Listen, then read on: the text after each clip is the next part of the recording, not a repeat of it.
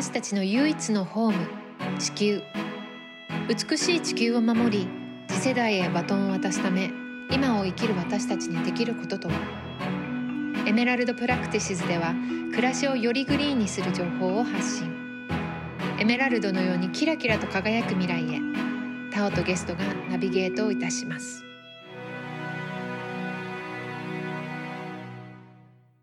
今日はですね初めてエメラルドプラクティシズのチーム3人で録音しております。えっと、リリアンとゆいかちゃんも一緒です。よろしくお願いします。よろしくお願いします。よろしくお願いします。今日録音している日付が日本時間の8月10日で、現地時間9日に IPCC の新しい報告書が出ました。でその辺の新しい報告書についてのニュースと上半期かなり過ぎてはしまったんですが2021年のグッドニュースとバッドニュースを振り返っていきたいと思います。じゃあまず IPCC 報告書についてゆいかちゃんに担当してもらいます。お願いします。お願いします。ちょっとまず IPCC が何なのかっていうところから簡単に説明したいんですけど IPCC は気候変動に関する政府間パネルの、まあ、略称で、えっと、国際的な専門家たちが集まって地球温暖化についての科学的な研究の収集とか整理のための政府間機構です。でここが数年おきに評価報告書というものを発行しているんですがこれも地球温暖化に関する世界中の数千人の専門家が集まって、えっと、知見をま集約して作られている報告書で評価対象によって3つの作業部会に分けられて構成されています。でその3つというのが自然科学的根拠それから影響適用脆弱性そして気候変動の緩和の3つですね。で昨日9日日本時間の夕方に、えっと、約8年ぶりに第6次報告書の第1部作業部会報告書つまり自然科学的根拠についての報告書が公表されました。でこれは日本からも以前この番組に出演していただいた国立環境研究所の江森聖太さんなども参加して作られています。はいね、6回目でこのポッドキャスト江森聖太さんに来ていただいて気候変動は本当に人間のせいっていう回を取ってはいるんですけど昨年ねこれが今回初めて IPCC で新しい断言が出たんですよね。そうですね地球温暖化は人間の影響によるものということで人間の影響が大気海洋及び陸域を温暖化させてきたことには疑う余地がないというふうに、まあ、書かれていてこの疑う余地がないという表現はかなり、まあ、この報告書においては何というか力強い表現はい。だというふうに言われています。うん。この IPCC って何度も報告書最近も出してるような気はしていたんだけどこの第5次の報告書が8年前でで、うん。その8年前の報告書の時は、まあ、人間のせいであるってことは、まあ、97%以上ぐらいの確率でそうであるっていう感じの書き方だったのね。それが8年後にはもうはっきりと断言しているからなんかついに疑う余地が本当にね書いてるようにないんだよっていうのが、怪論派の人たちにもちゃんとこれを通してあの響くといいななんて思ってはいるんだけそうどだよね、なんか待ったなしの状態なのに、ここへ来て会議論とかしてる時間ないんだよっていうそうそう。話だようね。ん。そうですね、まあ、他にちょっと注目ポイントとしては8年前の第5次報告書それからその後に発行された2018年の1.5度特別レポートで地球の平均気温上昇を1.5度までに抑えましょうというふうに強く言われたと思うんですがそういった目標に対して、まあ、2040年までに早ければ2030年代半ばまでに到達してしまう可能性が、ま、高いというかあるというふうにも指摘されていたりとか。あとはこれも結構大きいニュースかなと気候変動の問題に取り組んでる人たちは結構この気温上昇を1.5度に抑えるっていうのを分かりやすい、まあ、共通の目標として取り組んでいると思うんですが、それが当初の想定よりも早く到達してしまうというふうにここで言われていたりします。キーはなんかこのまんまいくと2040年までにだからなんか本当にそれだけ急速に CO2 削減をしないといけないんだなっていう想像以上に地球は壊れているしでもこのまんまいくとだからそうならないように今必死になる必要があるよっていうメッセージが裏にあるんじゃないかなって私は聞いてて思うんだよね。うんどう？そうだよね、うん。最悪の事態を免れるためにまだまだできることはいっぱいあるっていうようなメッセージだなって私も受け取ってるので、本当にこれでショック受けてねじゃあもう何もしないじゃなくて、うん。じゃあ本当にここからどれだけ本気でねアクションしていけるかっていうことかなと思います。うん。そうですね結構気候変動とかその脱炭素とか言われてるものって目標が、まあ、10年20年30年先に置かれていて例えば2050年カーボンニュートラルとか、あのそういう目標が置かれていると思うんですけど、まだこう時間的に余裕がある気がしてしまうと思うんですがここでは、まあ、2050年にカーボンニュートラルになるペースで削減していった場合でも2040年までに気温の上昇が1.5度に達する可能性が50%を超えると予測されていたりもしますう。んで、まあ、ちょっとポジティブに捉えるポジティブというか だからここから分かることは2050年までまだ余裕があるから大丈夫ということではなくって2050年カーボンニュートラルよりももっと前にできることをどんどんやっていって少しでも早くその排出量を抑えたりとかカーボンニュートラルに近づけていくことをみんなで頑張っていく必要があるのかなと私は思いました。うんなんかそれでさ WWF の小西さんっていう方がこの日本のその2030年までの CO2 削減目標が今46%だけど、うん本当この IPCC の報告書を見た時に46%だと不十分だから50%以上に引き上げることを本当にこう考えてほしいっていうふうにあの発言されていてこの遠い先じゃなくてこの9年間2030年までに何ができるかって話だよねって思いましたね今日も改めて。うんうんだって2030年代なんてすぐそこじゃんね。うん、でもすでにあの異常気象で私たち世界中の人が苦しんでるのに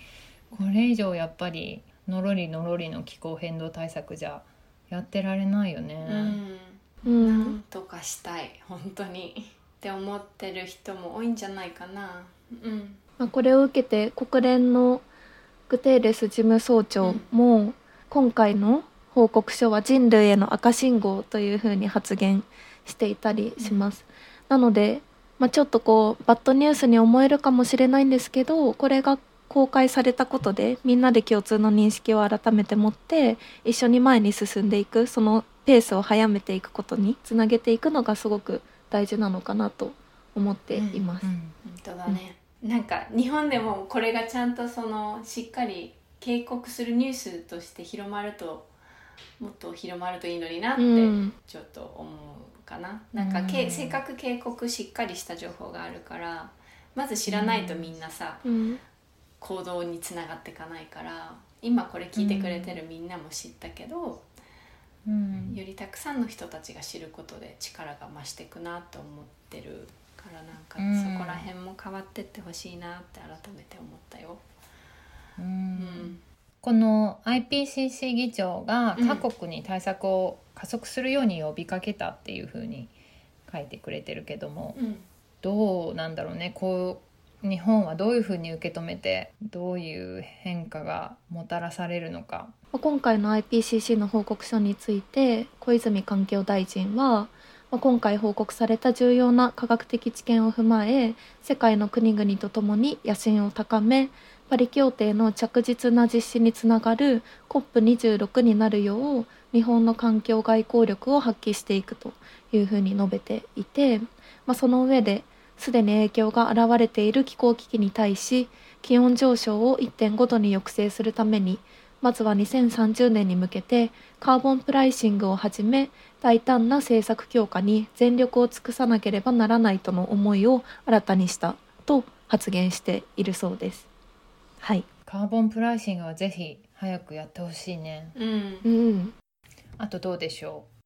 まあ気温上昇自体を体感してる人は多いのかなと思うんですけど例えば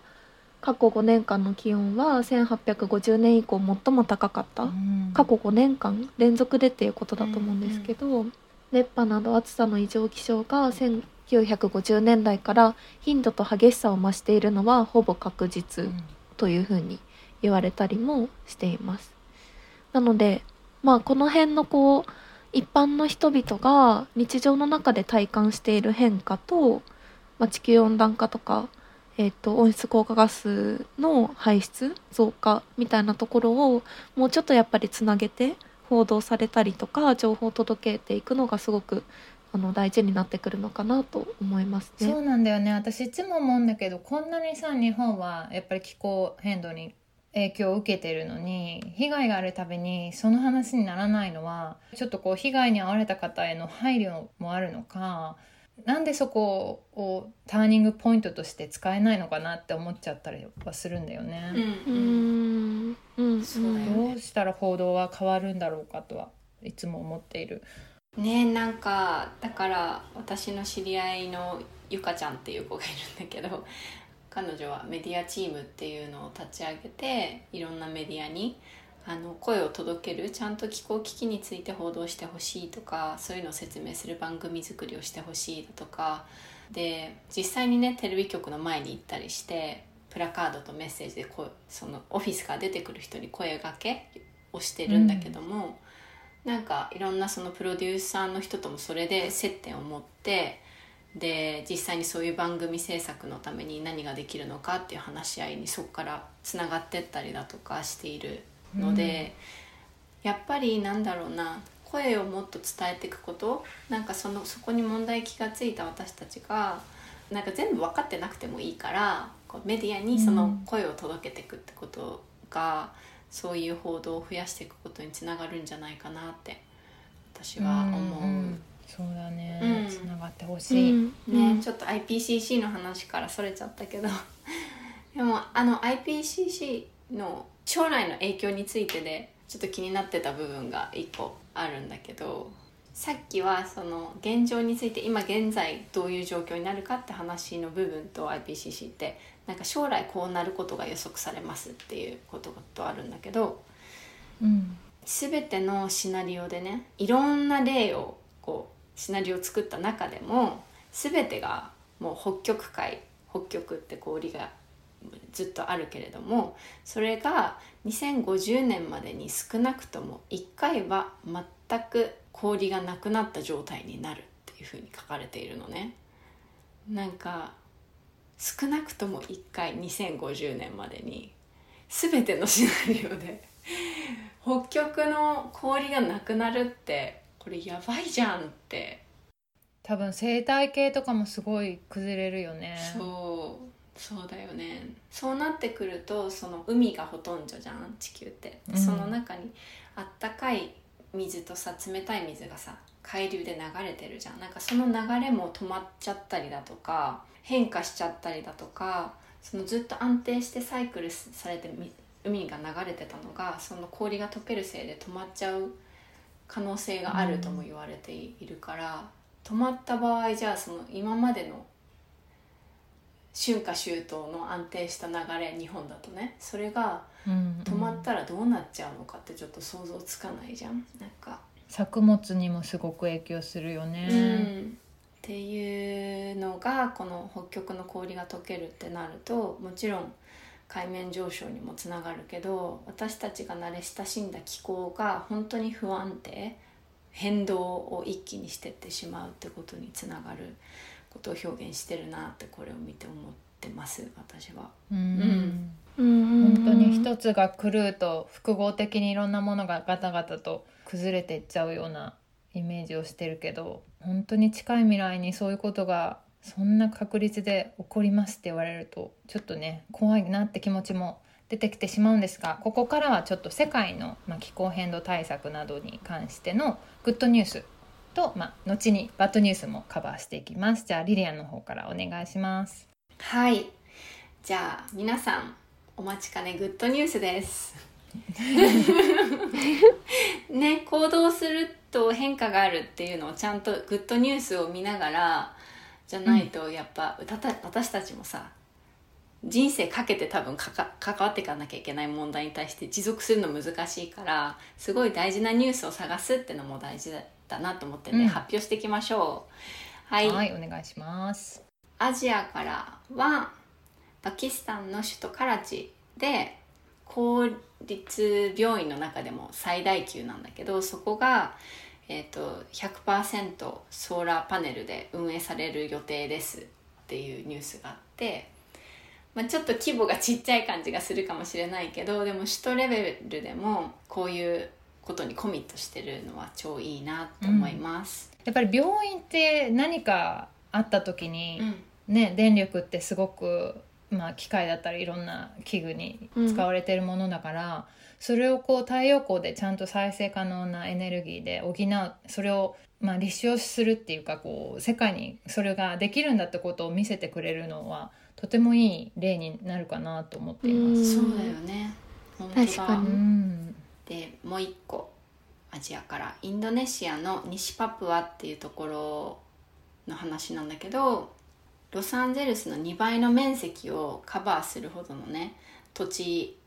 をパーマ油のプランテーションにする話があったのを取り消したっていうニュースです。特にやっぱり東南アジアって私たちが日々使ってる油、うん、植物油脂って言われる原材料に含まれてるものなんだけどそれを取るためにたくさんの熱帯雨林が本当に破壊されてしまってでそれによって乾燥してまた山火事が起きちゃったりだとかすごい大変な状況になってるっていうのに対しこの地域の政府は本気で森林保護をやっぱしていかないといけないって約束をしてまず手始めとしてここの土地を守るっていうために許可を取り消しましたっていうニュースです。これはねなんかこのニュースでも書かれてるけどやっぱ活動家の人たちの活動とか先住民の人たちの声が通ったおかげみたいです。で先住民の人たちがやっぱりその持続可能な管理の仕方っていうのを土地の管理自然の管理の仕方をよく知っているからこういうふうに土地を守っていくってこともこれからますます政府が力を入れるようにアプローチしてきますっていう話でした。うん。もう一個アジアから。バングラディッシュは10カ所で計画されていた石炭火力発電所を破棄しましたでそのプロジェクトに対して中国日本とかもまあお金を出してたんだけどそれを挫折する形になりましたね。バングラディッシュがもう計画取りやめってしたのでめっちゃいいニュースで。10機ってすごいよね。うん10機ってすごいね。このバングラディッシュ側も石炭火力発電所の計画をなしって言ったしそれにサポートをしていた日本も、えーまあ、今年中までに海外へのその石炭火力発電所へのお金を出すことをやめますってことを言っているのでやっとこの石炭中毒ってずっと言われてきてる日本の日本国内ではまだまだそれが止まんなくてどうしたらいいのか分かんないが、うん海外に対してはちょっと止まっていく方向になっているかなと思います。ちょっと話がさ IPCC に戻っちゃうけどさアントニオ・ゲテレス国連総長がさまあ新規の石炭火力に関してはもう絶対に進めてはいけないっていうようなことも言ってたと思うんだけどあれを受けて日本が変わるだろうかと思って。うん。そうだね。変わんなきゃいけないんだよ。どう考えてもどう考えても化石燃料を完全に利用をやめていかなきゃいけない。で特に一番温暖化させてしまう石炭っていうものを絶対的に使うのはすぐやめなきゃいけない。だからグテーレスさんが言っていることは本当にその通りだなって私も思っています、はい。うん。そうですよね。地球温暖化ももちろんそうだしやっぱり大気汚染が本当に深刻。っていう話も私はすごくちょっとそれちゃいますけど気になってて。特に海外に輸出されるものだと日本よりも基準が低くて、まあ、ちょっとこう要は品質が良くない、うん。火力発電所が輸出されたりするからその土地に住んでる人たちの健康被害とかもより深刻だったりとか、うんまあ、そうじゃなくても立ち退きを要請されて仕事を失ったりとか住むところを失うみたいなことも起きていて環境面もそうだしそれに加えて人権の面でも、まあ、絶対にちょっと応援できないプロジェクトだなと思ってるので、うん。こうやってあのやめていくっていう国がどんどん増えていく。もちろん日本もサポートをやめていくことをもっと早く決断してほしいけど受ける側もうん。やめていくっていうことが進んでいくとすごくいいなと思ってます。そうですね。はい。みんなやっぱ熱が入っちゃうね。石炭火力には。本当に。うん。はい。じゃあ今度は北国からのニュースです。モスクワはこれから電気バスのみを調達すると言いました、まあ、ロシアってあんまりその気候変動対策が進んでなくって問題だってロシアの活動家も言うモスクワに住んでる子も言ってたんだけど、まあそのモスクワの市長がさ年間200箇所の充電スポットもセットするって言ってるし、その電気自動車用の。うん。で今後はもう電気のバスしか買わないって言っているのはすごく大きいなと思った、なぜかというとそのモスクワって私モスクワ行ったことあるんだけど、もうたくさんの人がバスを使ってるわけ。うん。普段のその職場への出勤だとかどこに行くのにも結構バスがよく使われてるからこれが電気になるっていうのはすごい、うん、街全体の人の意識も変えていくなと思ったよね。うん。はい、でもう一個グリーンランド石油とガスの探査を停止する。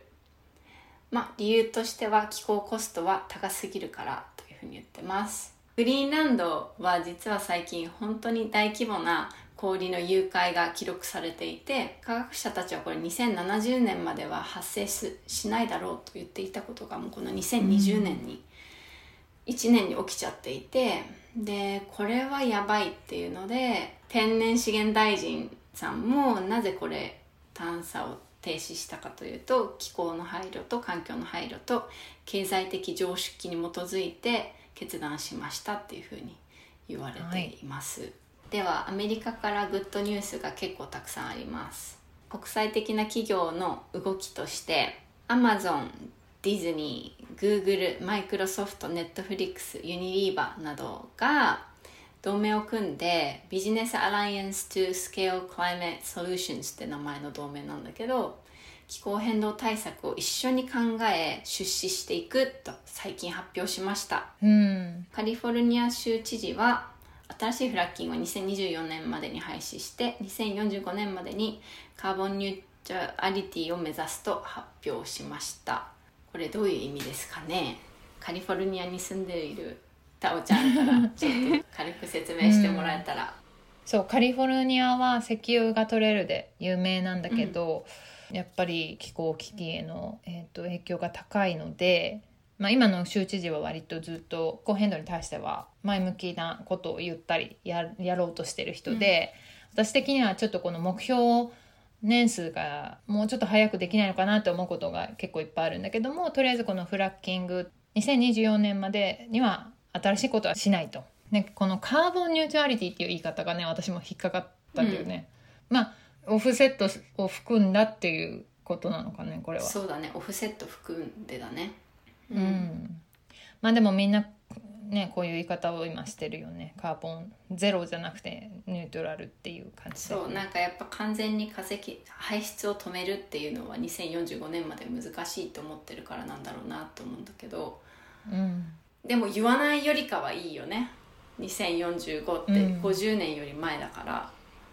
うん。もうちょっと前向きな気はしてます世界全体からすると。うん。はい。次メイン州でこれもアメリカね。化石燃料からのダイベストする法律を可決した最初の州になります。うん。投資融資を一切し化石燃料に対してしませんっていうことを法律にもう定めちゃった。っていうことなんだけど。すごいよねそれね。うん、それすごいと思う。州を挙げてもう化石燃料産業をさよならしましょうってなりましたね。それが年金と国庫170億ドルのそのお金を2026年までに完全に、えーダイベストするように法律は言っているって形です。もう一個メイン州からニュースがありましてこれも私すごくずっとやってたらいいんじゃないかなと思っていたことなんだけどリサイクルのコストを納税者から企業にシフトするっていうふうに決めました。素晴らしい。イエーイ。なんかこうプラスチックが普及されてきてどんどんプラスチックゴミが増えてった時に、企業が利用してる使ったことで消費者側が出してしまうゴミだから企業の責任なんじゃないかって話が一回上がったんだけど、でもいやそれはゴミを出してしまう利用者消費者側の問題だっていう広告をすごく打ち出すことでこの企業側はその出てしまったプラスチックゴミとか段ボールとかいろんな梱包系のやつの責任を取らないで今まで来れたんだよね。でもやっぱりこれって企業側の責任だよねっていうのを州が認めたことになるんだよ。そのゴミが出ちゃったことのリサイクルにかかるお金をやっぱり企業がちゃんと責任持って払ってくださいっていうふうに定めたので。いやこれ本当にスタンダードになってほしいよね。うん。梱包材作って生産者にお金を請求するんだってそれを出しちゃっている。で生み出された収入は納税者に長い時間かけて依存してきた地域社会でのリサイクル活動を支援するために利用されるって書かれてます。なのでますますゴミを減らすために動いてる市民の人たちにそこで得た収入を回しますっていう、うん。いいサイクルがねゴミをなくしていくいいサイクルがメイン州で始まった、うん。イエーイもう一個プラスチックニュースで言うとフィラデルフィアっていうアメリカのね結構大きい都市があるんだけどそこも2022年までに完全にビニール袋を禁止っていう方向に持っていくことに決まりました、来年だもんね22年ってねそう来年の4月だから、なんかその段階的にその市民の理解を得るために段階的に少しずつ制限をつけてって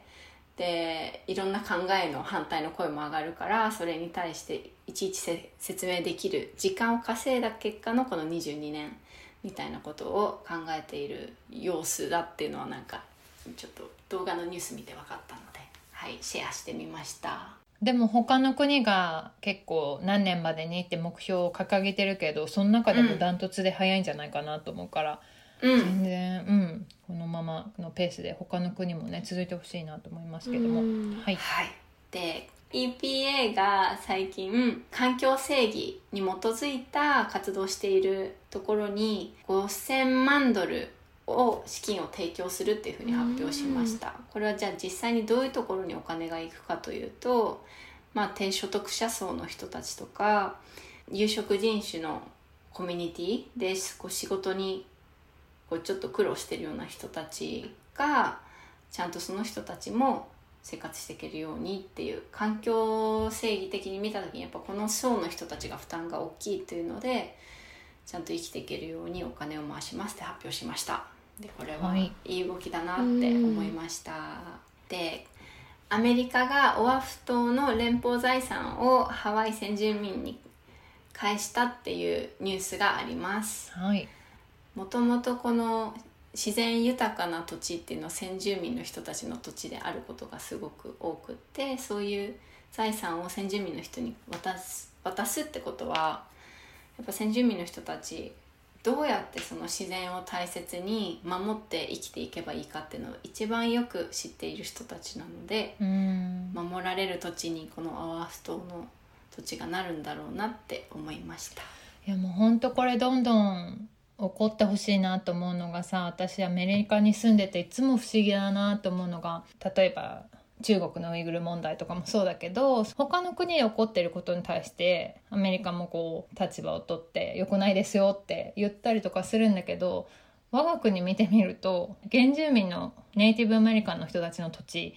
これ以上ね返還したりとか彼らの、まあ、生活とかあの就職とかそういうものをもっともっと見直していこうみたいなそういう自分たちの国のことに反映して変わっていかないのかなっていうふうに思っているからこうちょっとずつこういう動きがまあ、もちろんねその長い年月の間いろんな州でそういうことが起こってはいるとは思うんだけどももっと本当に抜本的に起こっていってほしいなと思っている件ですね。特にねこの Line3 の話、うん。うんえーとパイプラインを通すためにたくさんのアメリカの先住民の土地を掘ってでそこにパイプを通すっていう大規模な工事の計画があってでそれを今必死にアメリカの若い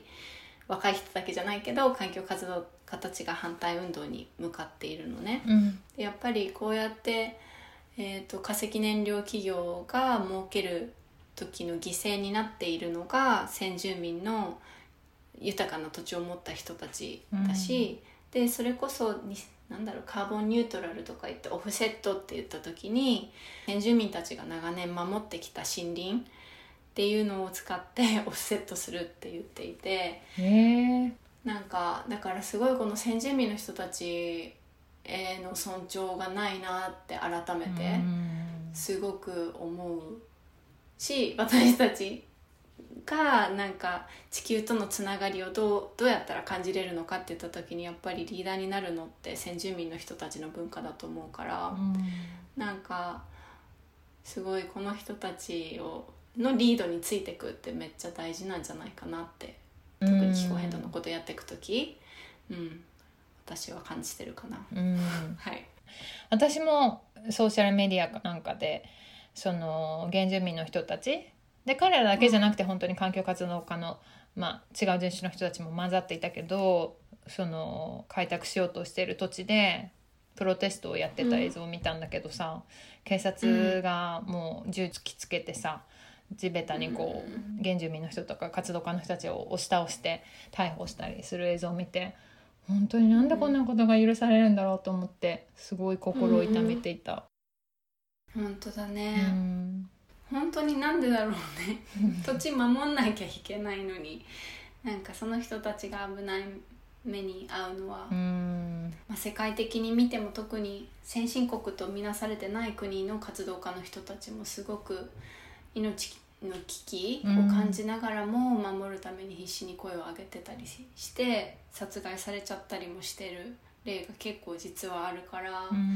なんかそういう心配がない国にいる私たち日本とかねなんかうん。がこうやっぱり勇気を持ってその人たちの分も、うん。ここで言えば命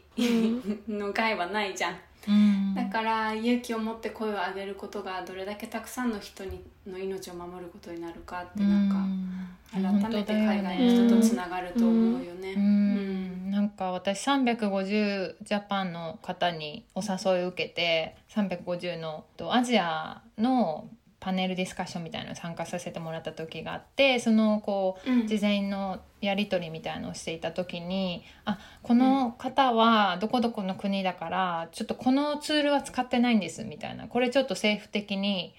あの、まあ、見られてしまうとかちょっとこうガードが甘いうん。ツールなのでちょっと危険にねさらされてしまうからその活動家たちがこういうの使ってないんですみたいな話があって本当に平和ボケしてたな私自身と思ってびっくりしたのを思い出した。うん、私もそれ聞いて思い出した話が、うん。あの一昨年の COP25 マドリードに行った時にアマゾンの、えー、と先住民の人が数人来てたんだけど、うん。でその自分の友人とかもアマゾンの熱帯雨林を守るためみんなで声を上げたりだとか活動してるんだけどでそれを海外の NGO も人権を守るためにサポートしてるのね、うん。殺されないように。なのに一回完全にこう連絡が途絶えちゃってうん。全部のそこの地域の電気が止められちゃってでこう何も連絡がつかない状態になった時にその自分の友人たちがみんな殺害されちゃったっていう話をしていてだからその人たちのためにも私は本当に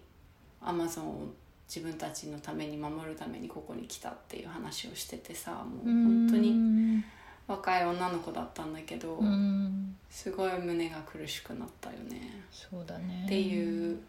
話でちょっともう一個アマゾンの なんでそれだけアマゾンを守る人たちの活動が大事かというとアマゾンって、まあ、地球の肺って呼ばれてるぐらい CO2 を吸収して酸素を生み出す。地球の気候を安定させるのにすごく大事な役割をしてきた森なのね。うん。が最近のニュースによるとそのアマゾンの一部は CO2 を吸収するよりも排出量が多くなってしまったっていうふうに言われています、うん。だからかなりの危機だよね。もう逆に吸収じゃなくて排出量が多くなってきちゃってるっていうのはやっぱり森林破壊が進みすぎたりだとか畜産業のためにたくさんの森林伐採をして、うん、伐採する時に燃やしちゃうんだよね、うん森を。その方が手っ取り早く土地をあのきれいにできるから、うん。で燃やしちゃうと CO2 もいっぱい出るし、っていうのではいこんなニュースもあります、他に地球全体で本当に気候がどう悪化して大変なことになってるかの話をするとドイツベルギー中国で本当に大規模の洪水被害が最近あってこれ全部最近の話ね。うんとギリシャトルコスペインイタリアレバノンでもすごい山火事が起きてる。で干ばつでいうと台湾とかアフガニスタンもすごく干ばつ被害で苦しんでいてボリビアっていうこう南米にある、ま、国の一つなんだけどそこにこう先住民の人たちがね大切にしてたポーポっていう名前の湖があって生命の源っていうふうに大切にしてたところがもう完全に干上がっちゃってそこに住んでいた先住民の人はもうここで農業もできないからどっかに移住しないといけないって今は完全なる砂漠化してしまったっていうニュースがありました。うん。水がないと生き残れないからね。うん。いや本当にこうやって気候難民がどんどん増えてくんだなって思った一例の話だけど。あとアメリカに住んでる有色人種は白人社会の3倍も大気汚染の進む地域に住んでいる傾向があると発表。これはどういうことかっていうと、まあ、工業的な地域とかに、まあ、そこで働く労働者の方とかあとはその貧富の差で土地の広いところに富裕層の、まあ、主に白人の方たちが住む傾向にあって密集してそういう工業地帯の大気汚染などがすごく直接的に影響があるような地域に、まあ、有色人種の人たちが住んでて、まあ、その3倍にも及ぶっていうことなんだけどこの間ニュースで西海岸の火事の煙が東海岸対岸側の空に見えるっていう現象が起きてその火事の煙がそこまでトラベルしたっていうことなんだけど、っていうことはやっぱり最初にその白人社会と有色人種の社会で、まあ、基本的な空気の質っていうのは違うんだけれどもやっぱりこうね空でつながってるからこう自分たちだけがその住んでる地域が汚染されてなくて綺麗であればいいっていう問題ではもうなくなっているというか、こう自分の目の見えないところで起こっていることだったら関係ないじゃなくて全部がつながってる問題として取り扱ってもらわないと困りますよっていうようなニュースかなと思います。本当だね。うん。そうですね。今の話だともともと気候正義っていうものの土台に環境正義っていう考え方があって公害の影響を受けやすいエリアに有色人種の人の方が多く住んでいたりとか、まあ、言い方を変えると有色人種の人が多く住んでいるエリアにそういう環境被害が起きやすい施設が建てられがちみたいなものとかが昔からアメリカとかだと歴史的にあったと思うんですけど、気候変動ってそこにこう自分が加担する側になってるんだなっていう意識を私は強く持つ瞬間がたくさんあってなんかそれがちょっと 話が飛んじゃうんですけど、すごくこう自分がこの問題に真剣に向き合おうと思ったなんだろうなモチベーションというかとしてあったので結構こう、うん。CO2 をなんだろう削減することに焦点が当てられがちなんですけどもっと大事なことってその根本のところに今うん。私たちが話してたようなすごく不正義があるっていうこと。でそこにこう自分が普通に暮らしてるだけで実は加担してしまっていることがこういろんな側面からあるっていうことを、うん。なんかいろんな人に知ってもらうとこの問題の見え方とか自分自身との距離感がもうちょっと変わるのかなって思ったりとかします。うん。うん。うん。ね。私実はこのニュースソーシャルメディアで読んだ時にさ、コメントがどんな感じになるのかなと思ってこううん。見てたらね、まあ、ある人が、まあ、差別的な人だったんだけどその有色人種の人たちが汚染をしていて私たちにも影響があるっていうような言い方をしてバッシングをしていたんだけども、それにもう黙ってらなくて私あんまあんまりっていうかそんなことやったこともなかったんだけど、自分のアカウントからエメラルド・プラクティシスの方のアカウントからさどうしてこの地域に汚染が集中してるのか分かってますかっていう。ここで作られるものとかここでのサービスとかいろんなものによって私たちの生活が豊かになってるっていうことは私たちも加害者っていうか加担してるってことですよねっていうようなさなんかなんか反論したんだよねうん。インスタで。柄にもなく、でもその後そういうもっともな話が通じないような差別的な人だったから、まあ、私もカッとなっちゃったんだけど、まあ、返事も、なんだろう的を得てなかったし戦ってもしょうがないなと思ってそこでやめてしまったけどやっぱり中国にしてもさこう CO2 排出量ナンバーワンみたいな感じですごくこう、うん。あの悪者にされるけど、でも中国から輸入してるものっていっぱいあるし、うん。日本もアメリカもさ。なんかそこもすなんかごく今まではさ、うんその新自由主義になる前はさみんなそれぞれの国でそういう工場で生産して売ってたものをただその工場を全部中国にお願いしちゃったっていうか、うん生産過程を。うん。だから排出今まで自分の国でしてた分を中国の方になすりつけられちゃうっていうかさ。うんなんかでもそれによって私たちの経済を潤わしたりだとか消費してるのは私たちじゃん、ってなるとうん。中国のせいってなんか言えないよねってインドもそうですよね。ううんんインドもそね。なんかだからさこう私この結構環境活動家って言う言われたりすることもやっぱその方が分かりやすいからだと思うんだけど今の世の中で。うん。でもやっぱこの気候変動のことやっていくとやっぱ人権問題だなってすごい思うんだよね、うんうん。なんか環境を守るっていうで気候変動を解決するって直結でやっぱりそのすごい不平等で苦しんでる人たちをもちゃんと生きていける社会づくりにしないとそもそも解決しないからうん。うんなんか人のために結局やってるなって思うな、うん。正義を解決したいから。ううん、うん。そうだね。うん。あとこのもう一個言って。この西海岸の山火事の煙がニューヨークまで行ってたっていう話とその、グリーンランドとかさ北極の氷がすごい溶けちゃってるのも結局山火事が増えてその灰がこう大気どこにでも回っていくからさ地球って一個でどこにでも行くでしょそういうものって、うん。でそれがその氷河にめっちゃ張り付いちゃって、うん。で灰色で、まあ、黒くなってそれがまた氷が黒くなるとさ熱吸収が進んで、うん。ですごい速度で氷が溶けちゃってるっていうのもその山火事とすごいつながってるっていうので、この間 BS 朝日でグレタがいろんな地域を回るみたいな番組だったんだけどその中で科学者がグレタの質問に答えてたのを見たよ。ううんん。悪循環だよね。悪循環。うん。本当に。まあちょっとバッドニュースがねボリューミーになってしまったのでここからはちょっとアングルを変えて、まあ、気候変動とも密接な関係があり、私がとっても興味のあるアニマルライツの上半期2021年ニュースをちょっとさらりとおさらいしたいなと思います。いいでしょうか？はい。はい、はーい。ちょっとある程度衣食住でカテゴライズしたつもりなんですけどもまあ重複してるところもあると思うので例えばですね、この襟元にコヨーテのとかキツネとかのファーが有名なカナダグースっていうダウンジャケット屋さんがジャジャケット屋さんじゃないか。ジャケットブランドがありますけどもうん。2022年来年までにリアルファーの使用を廃止することを発表しました、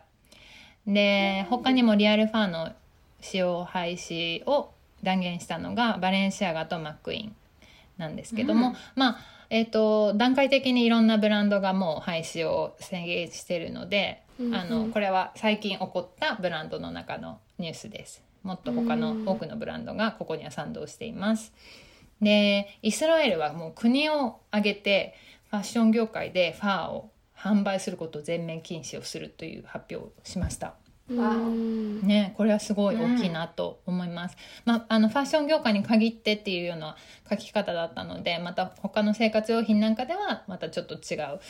えー、とルールなのかなと思うんだけども他にもイスラエルは世界初の培養肉の施設を設立したりとかちょっとこのアニマルライツの部分ですごく進んでるんだなっていう印象がありました。うんで他のブランドで言えばクロックスみんなも見たことあると思うんだけどサンダルのブランドが、えー、と今年中にレザーの商品を廃止すると発表してまあ2030年までにネットゼロに向けてあのこれからも取り組んでいくそうです。で去年のセールスは85%箱なしで販売したそうです。これもなかなかいいよね。すごい、うん。85%って本当かなと思っちゃう。おすごい高い数字なんだけど。うんうん。ねえ。あと他にもボディショップビューティーのねコスメのボディショップも2023年までに完全にビーガンになると発表しました。で最近リリアンも BMW の車のコマーシャルで出演しておりますが、はいアイベンチャーズという、まあ、サステナブルな素材を開発することに取り組むようになったそうで、でプラスチックフリーや成分改善の、まあ、ビーガンレザーなどもこれからどんどんどんどん開発していくそうです。はいうん車はねなんかレザーが主流だったからここ変わると大きいなと思います。そうなの。なんか全ての車ではないんだけど、うんうん。BMW のその電気自動車の中にも、うん。えー、とビーガンレザうん。ー植物で作られたものっていうのもあるっていうのをねこう、うん。CM の撮影をしながらこう隣でうん。技術者の BMW 専門の人がねこれがこうなんだよああだよって言いながら教えてくれたのがいいね。やったけど、うん、そう。この成分改正のその植物性のビーガンレザーっていうところがポイントかなと思うんだけどやっぱり従来のビーガンレザーってあのプラスチック素材というか石油素材だったりとかね、うん。して土に戻らないものが多かったのでここも同時にやってくれるのはすごい嬉しいなと思います。うん。はい。あとはねなんか鉄とかもその全く新しい鉄そのうん。車体ってさ鉄で作られてるじゃん？じゃなくて、えー、とそのリサイクルされた成分もちゃんと含ませて少しでも新しい資源を減らそうとかそういうのもうんうんやっていますね、おお素晴らしい。はい。ちょっとプラスチックフリー、あれじゃないアニマルライフじゃないけどはい、うんうんいやいやいや、うん。そう、まあ、この辺が衣食住の「い」にあたるんだけどもこれからじゃあ、えー、と食の方はというとイギリスがえっとロブスターやイカなどを生きたまま調理することを近々廃止すると話されているそうです。これ決定じゃないっぽいんだけどまだ私が調べた時にはね。でこれ私さ、あの私夫がスイス人でスイスよく行くんだけどスイスが確か結構ヨーロッパ初か世界初かは忘れたけどあのロブスターとかカニとかを生きたまま茹でることを禁止したんだよね。で私その時さ全然全然じゃないか。お肉は食べてなかったけどペスカテリアンだったからうん。なんかへんてこな法律作るななんて思ってて思ってた過去があるんだけどやっぱり、そのシーフードは痛点がないとかさお魚痛点がないとかさそういう間違った過去のね認識がなかなか拭えてなかったところからまあやっぱり生きたままでねネットに入れられるとか考えただけでもちょっと非人道的なので、まあ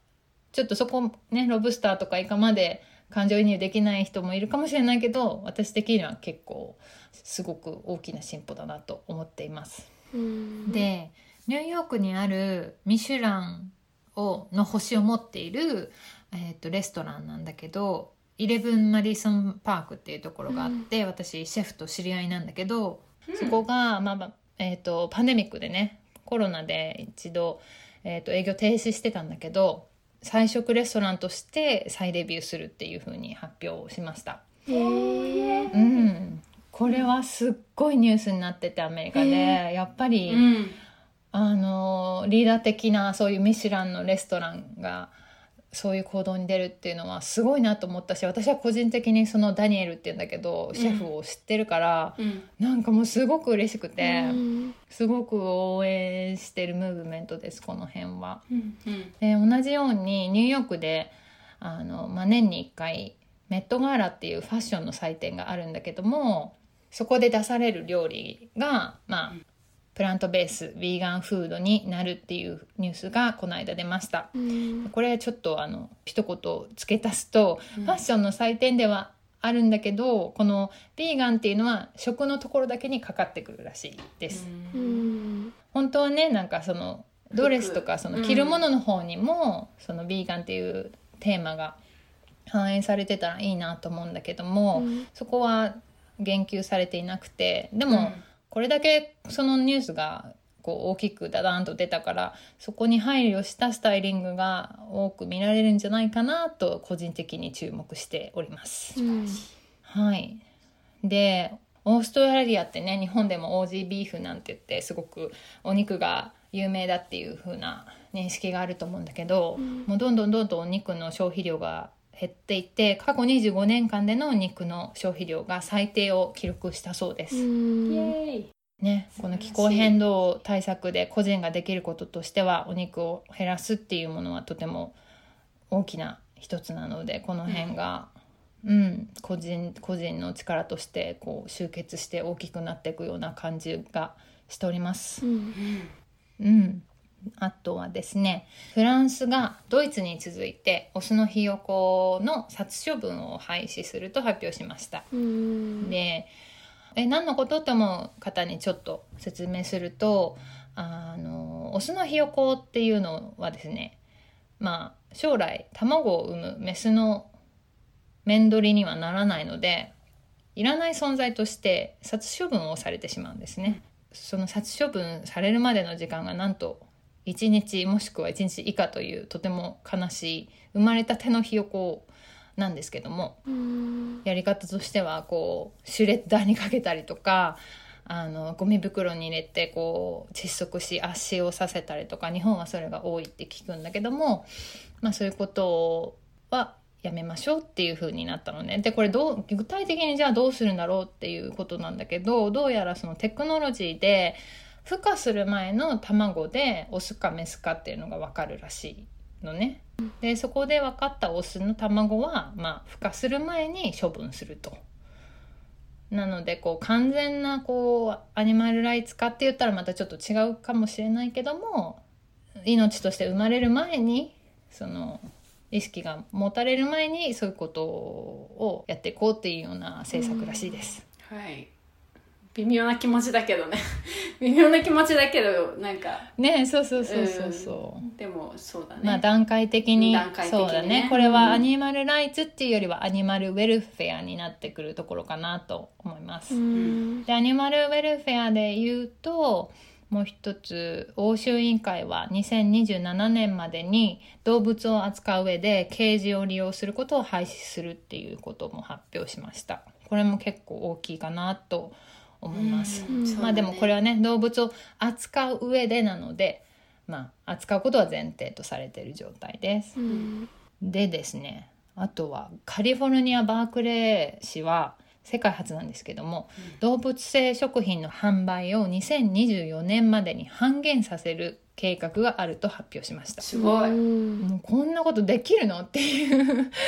感じだけども2年以上ねアクティビストの方たちが訴え続けたので今こういった運動が盛り上がって、まあ、そういう計画があります。うん。これは本当に画期的だなぁと。そうだね、うん、さすがバークレーです。確かに。うん。めっちゃ美味しいバーガーあったわプラントベーストの、えー。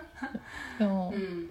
プラントベースの食生活、特にソイベースの食生活だと、女性が閉経する際の症状などを軽減させる効果が高いと研究者たちが発表しました。まあ、うんこの辺はちょっとこう健康目線から考えての菜食を進めるっていうような話なので、うんうん。まあ、アニマルライツともまた違う話ではあるんだけどいろんな観点から見ても菜食プラントベースダイエットに変えていくことは大事かなっていうところで取り上げました。うんはい、ここまでがグッドニュースです。皆さん何か気になるとこありました？なんかこうファッションにしても食べ物というか食にしても、多分今までって動物を支配するこう力が価値として見られるその、うんうん。高級なその動物を使ったファッションとか高級な動物を食べることがなんかすごくこう一種のかっこよさだった時代もあったのかもしれないけど、うん。だんだんとそのかっこよさの中身が変わってきてる動きがこううん。大きな流れとしてあるのかなっていうふうに思っていてリアルレザーを使っている高級車よりもヴィーガンレザーを使っている高級車の方がかっこいいうん。でいう価値観になったりとか動物を苦しめなくても美味しい食事を楽しんでいることの方がいけてるっていう価値観になっていったりとか、なんかそういう流れがあるようにも思うしすごくそこはワクワクするなっていうふうにグッドニュースを聞いてて思いました。そう。だね。嬉しいね。タオちゃんの知り合いがミシュランレストランやっててイレブン・マディスンがね。でやっぱコロナのパンデミック中にいろんなことをなんか考えるチャンスがあってこのいかにビーガンっていう考えとか、それが進むことが健康にも動物にとっても地球にとってもいいかっていうのを気づいちゃったからもうすごい時間があったから研究しまくって自信を持ったそういうレストランをできたのかなっていうのをほわほわほわーんってこう。妄想してなんか。えしかもちょっと裏話をしちゃうとさ、その、もう一人そこに影の立役者がいて、うんうん。その人も友達でフォトグラファーをやっていたポーランド人のね男性がいるんだけど、うん。その人が、まあ、結婚を機にだと思うんだけどちょっとずつあのファッションの仕事から農業をやり始めてう、ん。でもうパンデミック中にその農業をすごく拡大してさ、今そのダニエルのイレブン・マディソンの、えー、とレストランに提供する野菜を、うんそのまフォトグラファーの友達が 作ってるの。へー。だからもう本当になんかいろんな多分心境の変化とかがうん。ところどころでねいろんな職業の人にあって、うん。なんかなんかさニューヨークのファッション業界ってすごく狭いからみんなが顔見知りみたいなところもあってパーティーとかでうん。顔を合わせるような人たちがさ、うんなんかこのパンデミックでいろいろ考えて、うん。また違う形でこうやってコラボレーションしたりとかしかもそれが環境にいいようなうん。ね、形をとってっていうなんかこの進化の仕方がすごく嬉しいなと思って私は。うん、なん思っていました。それ聞いて思い出したのがその最近どうやってその気候変動解決とかの一部になれるのって話の時にやっぱり問題解決しなきゃいけない問題は知って自分が持ってる技術は何なのか？自分は何ができるのか？何が得意なのか？でプラス朝起きて何にワクあなたをあ朝起こさせるのは何ですか？みたいな。なんかこれがやりたくって一日を過ごしたいみたいに思わせる。それは何？っていうところでマッチするものから取り組んでいくのがいいよって。だって社会全部変わんなきゃいけないからっていう話をね、えー、と私の最近大好きなドクター綾菜さんっていうアメリカにいる人が言ってたんだけどうん、今の例が本当にそれを実践されてる方2人だなって思った。なんか料理作るのが好きだから、そこからプラントベーストを広めようとか、まあ、フォトグラファーだけどきっとその農業ってものがすごくワクワク彼はしただろうから今そこに本格的にそういういい農法で地球を再生したり良くしていこうみたいに思ったんだろうなと思ったからなんかそういうポジティブなエネルギー、自分を本当に動かせるエネルギーをもとに解決していくって、ううんんなんかやっていくとどんどん広まっていく気がした。うん。うん。ね、うん。まあでもここまでがグッドニュースでちょっとだけバッドニュースも紹介します。お願いします。えーっと、温暖化がね進むと、まあ、水温も上昇してそうするとあのプランクトンの赤潮っていうのがすごく大量発生する言われてるんだけども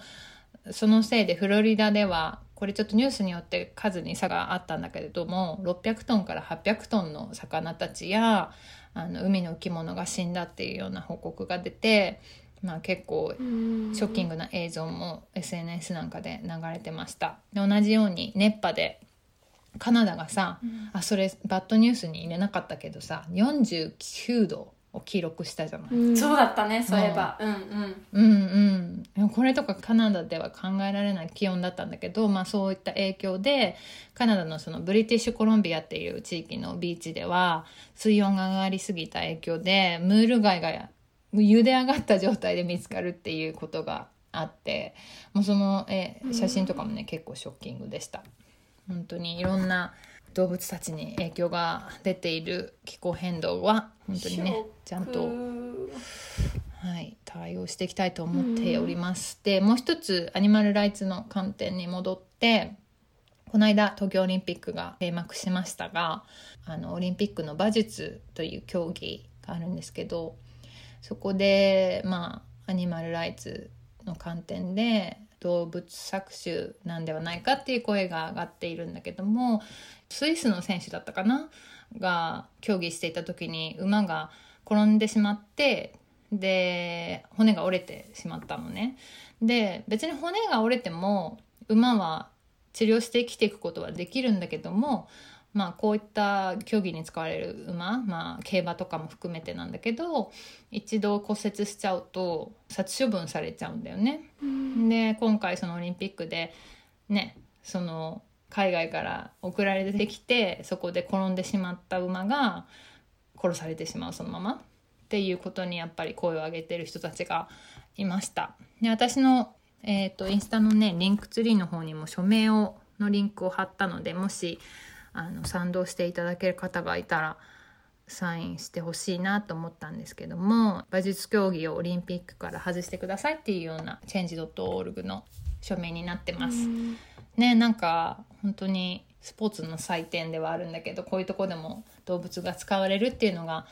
本当に気にしていないと日常的にいろんなところに蔓延してるなっていうのが改めて感じられたイベントでした。はいうん、ありがとうございます。今まで動物と人間の関係性ってそんなに考えてこなかったんですよ。子供の時とか。でも本当にいろんな問題点が見えてきて私気候変動を入り口に広く環境問題とかこの番組も通してアニマルライツのこととか触れていったんですけどやっぱり関係性がすごくおかしいなって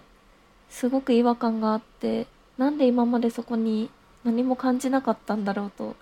不思議な思いと気づいたからにはいち早く変えていきたいなっていう気持ちがすごくいろんなニュースを見ていてどんどんこう高まっていくなって思います。うん、そうだねそういう人が増えてくれると嬉しいなと思ってます。うん本当に私もだからその中で気候変動とかのことをやっていく中でみんな知っていくとさ何できるのってやっぱ思うじゃんいっぱい。ううんだからなんか最近自分がこの5年間どういうことをどういう場で情報を得てどうやって活動を活発化させてったかっていう情報をまとめようと思って自分の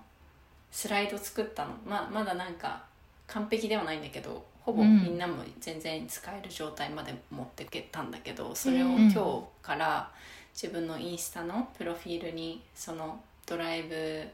ドキュメントのリンクを貼ろうと思っているので、えー。まあ、これ聞いた方はなんかままずもっとどういうところがみんな情報収集してるのっていうところから入りたかったそういうのも提案してるのもあるしなんか実際に活動できる場所が欲しいとかどういうステップでアクションしてったらいいのかとか考えてたらそういうのにも答えるスライド作ってるのでぜひ見てみてください。うん。はいうん楽しみ、うん。すごい。うん。そうだね。前向きにバッドニュースで最後いね終わっちゃったけど本当にこっからじゃあどうするのっていうところをみんなと一緒に考えて行動に移していきたいなと思います。ううん。ん。ね。行動が一番の希望だからね。行動することが。うん。はい。思います。はい。じゃあね。じゃあちょっと盛りだくさんになってちょっと駆け足なところもあったけどまあ上半期でこれだけあったので下半期どうなるか。ね。本当にいろんなことが、えっと、いい方向にね変化していくといいなと思ってますはいじゃあ今日はこの辺で失礼します。はい。はいありがとう。二人ともありがとうありがとうございました。Emerald Practices では Twitter や Instagram でも随時情報をアップしているのでそそちらのフォローもよろしくお願いいたします。それではまた次回。 co-host は小野リリアン。監修は大井ゆいか音楽はジェームス・マレンがお届けいたしました